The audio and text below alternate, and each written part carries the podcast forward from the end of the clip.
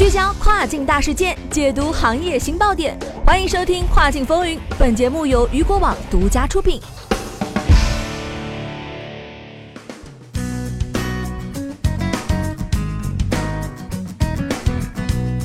Hello，各位中午好，欢迎继续在每个工作日中午的十二点继续锁定到雨果调频，这里是正在为您播出的《跨境风云》，我是大熊。eBay 今日宣布，其将于五月一号关闭第三方广告网络 eBay Commerce Network。该公司啊将更加专注于其他广告业务，即联盟营销和推广 eBay 平台本身的广告。通过 eBay Commerce Network，卖家可以针对人们在第三方网站上浏览的内容，为相匹配的产品投放广告，而该广告啊将把购物者带到卖家自己的网站。那么，eBay 啊正致力于建立自己的购物信息数据库，因而此举对该公司来说是一个关键的举措。而且重要的是，此举还为 eBay 创造了从潜在销售中获得更高的利润率的机会啊，而不是从广告本身的增量点击。二零一八年啊，该公司实现了六亿美元的广告收入，并计划通过这样的改革，将今年的广告收入提高到十亿美元。同时啊，据该公司称，从五月份中旬开始，其将向还有账户余额的卖家退款。其他将继续运行的 eBay 广告产品包括 Promoted Listing 广告以及 eBay Partner Network 的联盟营销项目。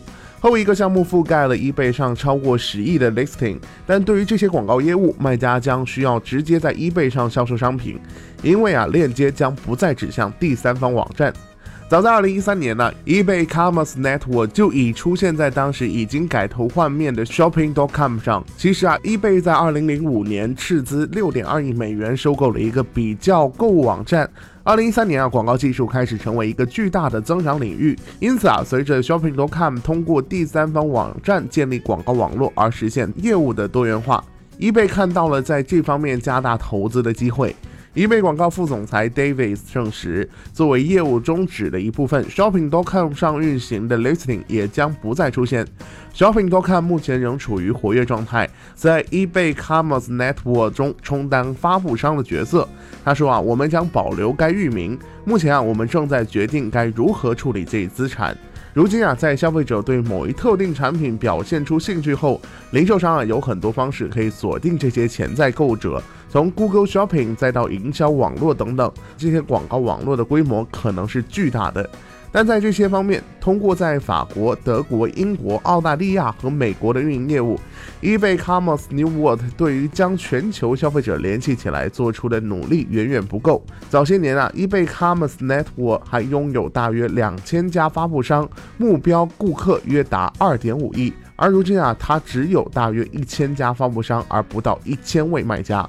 近年来啊，eBay 从第三方数据到第一方数据做出了更大的战略转移。未来更大的问题是，eBay 是否能有足够多的卖家在其网站上发布第一方的广告业务？eBay 是否会加强这一广告业务？eBay 仅推广的 eBay Listing 的政策是否是一个足有吸引力的提议，从而吸引更多新卖家到这个平台上？